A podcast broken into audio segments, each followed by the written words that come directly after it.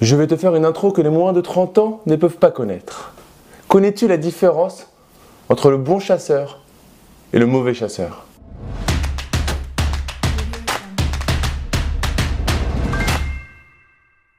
Yo les gagnants, c'est Damien et bienvenue sur cette nouvelle vidéo immobilier. Dans cette vidéo, on va donc voir si c'est une bonne idée de s'adresser à un chasseur immobilier et surtout on va voir la différence entre les bons chasseurs immobiliers et les mauvais chasseurs immobiliers. Donc un chasseur immobilier à la base, c'est un agent immobilier ou un agent commercial, donc un mandataire immobilier. C'est quoi un mandataire immobilier? C'est quelqu'un qui n'a pas peut-être qui ne s'est pas fait délivrer en tout cas la carte de transaction, mais qui travaille sur la carte de quelqu'un d'autre. D'une manière générale, il a le droit autant qu'un agent immobilier de faire les transactions. Il est juste comme sous protection d'un agent immobilier qui a la carte T, la carte de transaction. Il y a deux catégories de chasseurs immobiliers, pour nous investisseurs immobiliers. Alors on va mettre la catégorie chasseur immobilier classique de côté pour résidence principale, c'est pas l'intérêt de la vidéo. Maintenant si tu cherches un chasseur immobilier pour tes investissements immobiliers parce que, par exemple, tu habites à Paris et que tu veux investir à 500 km de chez toi ou parce que tu as un travail qui te prend beaucoup de temps ou alors tu préfères passer ton temps libre avec tes enfants, c'est ok et c'est tout à fait possible. Par contre, il va falloir prendre un bon chasseur immobilier. Il y a deux possibilités. Le premier, c'est que tu as un chasseur immobilier qui est en fait un agent immobilier classique qui se dit chasseur mais qui est juste agent immobilier. Les agents immobiliers, c'est des personnes qui sont tout à fait compétentes, mais principalement pour faire de la résidence principale.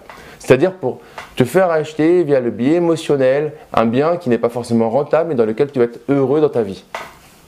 Note bien ce que je viens de dire, d'être heureux dans ta vie. Donc résidence principale, pour moi, c'est pas tabou, c'est pas une horreur, et en tout cas, c'est pas techniquement, comptablement un passif, c'est un actif. Private joke par rapport à pas mal de youtubeurs qui manipulent les termes comptables de manière incohérente. Maintenant, toi, si tu es un investisseur immobilier, il va falloir prendre un vrai chasseur immobilier qui a une caractéristique et une caractéristique principale, mais vraiment prépondérante pour toi, c'est est-ce que ce chasseur immobilier est lui-même investisseur immobilier? C'est structurant. Et on n'est pas investisseur immobilier habilité chasseur quand on a acheté 2 appartements. On est d'accord. Ou quand on a fait un seul prêt dans sa vie. Il faut qu'il ait une vraie seniorité dans son investissement, dans ses investissements immobiliers. Qu'il connaisse la région dans laquelle il va investir et il faut lui le challenger là-dessus. Alors qu'est-ce que toi, chasseur immobilier, tu as déjà entrepris? S'il te dit, il a acheté un appartement de 15 mètres carrés, bon, ok. S'il te dit, j'ai 3 appartements, je fais de la courte durée, j'ai fait avant un projet sur ma résidence principale, ça commence à être plutôt intéressant, ça peut être pertinent. Tu peux lui demander, ok chasseur immobilier, moi je vais tous les jours sur Le Bon Coin, sur Se Loger, sur Blablabla, tous ces sites-là. Qu'est-ce qui fait la différence avec toi et qui fait qu'en gros, il y a des honoraires que je vais te payer? Alors la réponse numéro 1, s'il est sincère, ça va être le temps. Je vais te faire gagner du temps et ce temps-là, de toute façon, c'est de l'argent. Et la réponse 2 qui est aussi intéressant, c'est est-ce que ce chasseur s'est vraiment fait son réseau pour te proposer des biens, soit off-market, donc qui ne sont pas sur le marché, ou alors qui sont sur le marché. Et j'ai des discussions, il n'y a pas longtemps, j'ai eu une discussion avec un de mes coachés là-dessus. Ça peut être des biens sur le marché, mais le fait de passer par ton chasseur va te donner une priorité. Aujourd'hui, on est sur un marché de fou en immobilier. Ça ne va pas durer, c'est pas possible. Tout se vend. J'ai Mathieu dans le club privé qui met un post la semaine dernière sur un immeuble, pas forcément terrible, les chiffres pas top, donc je commence à lui dire voilà, il faut me donner plus d'informations, il va falloir négocier. Le soir, il remet un post, ok, ça sert à rien, ça a été vendu. Ça a été vendu sûrement au prix. Donc on est sur un marché en pleine folie, j'ai envie de dire. Et par rapport à ça, le simple fait que tu aies un chasseur immobilier qui est son réseau et qui lui permettent de passer devant tout le monde. Si toi, tu es intéressé sur un bien, même si ce bien est sur Le Bon Coin ou sur Se Loger, c'est déjà une grosse valeur ajoutée. Donc, 2 points là-dessus. Que ton chasseur immobilier puisse passer devant tout le monde quand tu vas trouver un bien intéressant, avec négociation ou sans négociation. Et 2, est-ce qu'il a une capacité à avoir des biens off-market via des marchands de biens ou via un réseau qui se sera fait à côté.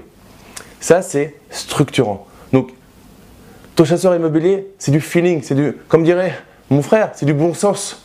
Va vers quelqu'un que tu apprécies. Vérifie ce qu'il te dit. il va te donner des prix, il va te faire un business plan de ce que vaut le bien immobilier, l'immeuble, etc. Vérifie, mets ton annonce fictive, fais les choses bien. Ne crois pas la personne à 100%. Il y a trop de sommes en jeu pour le croire à 100%. Attention, c'est un expert de l'immobilier, donc il a des devoirs vis-à-vis de toi. On est OK.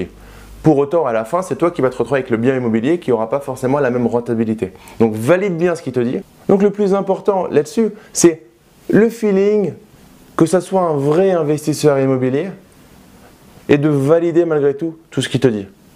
Ne le crois pas sur parole, tout comme un agent immobilier. Il y a un truc qu'il faut retenir. Donc, je suis moi-même chasseur immobilier par ailleurs, à côté de mon centre de formation immobilier, et j'ai une commission quand je vends un appartement, un immeuble, voilà, un complexe, j'ai une commission. Donc quand tu as quelqu'un qui est commissionné, il a un intérêt commercial. Quand il a un intérêt commercial, il faut toujours vérifier ses dires, contrôler d'une certaine manière, mais ce n'est pas, insolent de dire ça. On contrôle le travail de quelqu'un parce qu'il y a une commission derrière. C'est comme ton courtier, il a une commission s'il gagne quelque chose. Donc il va pouvoir des fois te dire bah, mets 20% d'apport parce que oui, lui, ça lui assure d'avoir le dossier, et tant qu'il n'a pas le dossier validé aux banques, il n'a pas son argent. Tous ces métiers-là qui sont payés à la commission ont un fort enjeu commercial, et ça demande de vraiment vérifier leur dire. C'est comme j'ai dit au début de la vidéo, il y a le bon chasseur et le mauvais chasseur. Le mauvais chasseur, c'est celui qui voit que le côté commercial de la chose et qu'on n'a rien à faire de toi. Ceux-là, si tu vas dans les réseaux classiques, tu en auras très rarement, parce que voilà, c'est des réseaux que je connais et qui sont éthiques, quel que soit le réseau. Les 2-3, j'ai 2 réseaux en tête principalement. Envoie-moi un petit message si te veux, je te donnerai les noms.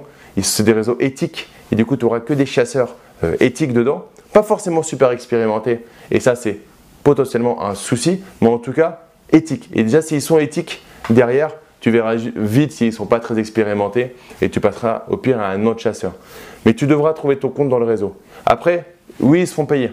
Donc si ça te fait des boutons de donner une commission à quelqu'un, j'ai envie de te dire, à la fin de cette vidéo et pour conclure, bah débrouille-toi tout seul. Mais assume ça et passe le temps qu'il faut, va prendre les billets de train qu'il faut, voilà, investis ton temps et ton argent à le faire.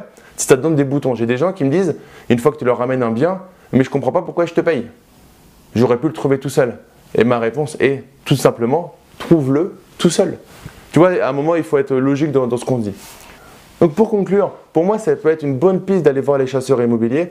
Ce que je te recommande pour tes premiers appartements ou tes premiers immeubles, c'est de pêcher par toi-même. Tu seras encore plus pertinent derrière quand tu vas travailler avec un chasseur immobilier. Voilà, si tu as des questions par rapport à ça, est-ce que tu as déjà utilisé un chasseur immobilier? Est-ce que tu as encore des réticences? Dans ces cas-là, n'hésite pas à mettre tes questions ou tes réticences en commentaire. Je répondrai avec grand plaisir à tes questions. Si tu as aimé cette vidéo, en tout cas, mets-moi un gros like, partage-la à tes amis, à ta famille, à tes collègues, à tout le monde. Ça sera avec un grand plaisir. Comme promis, j'ai un cadeau pour toi. C'est ma formation sur la simplification du droit et de la fiscalité. Donc, je l'ai fait avec mon frère qui est avocat au barreau de Paris. Le lien se trouve dans la description de la vidéo. Tu mets juste ton prénom et ton email et je te l'envoie immédiatement. Et comme à chaque fin de vidéo, ne reste pas du côté des consommateurs, mais passe à l'action, deviens un producteur. Je te dis à très vite. Ciao, ciao.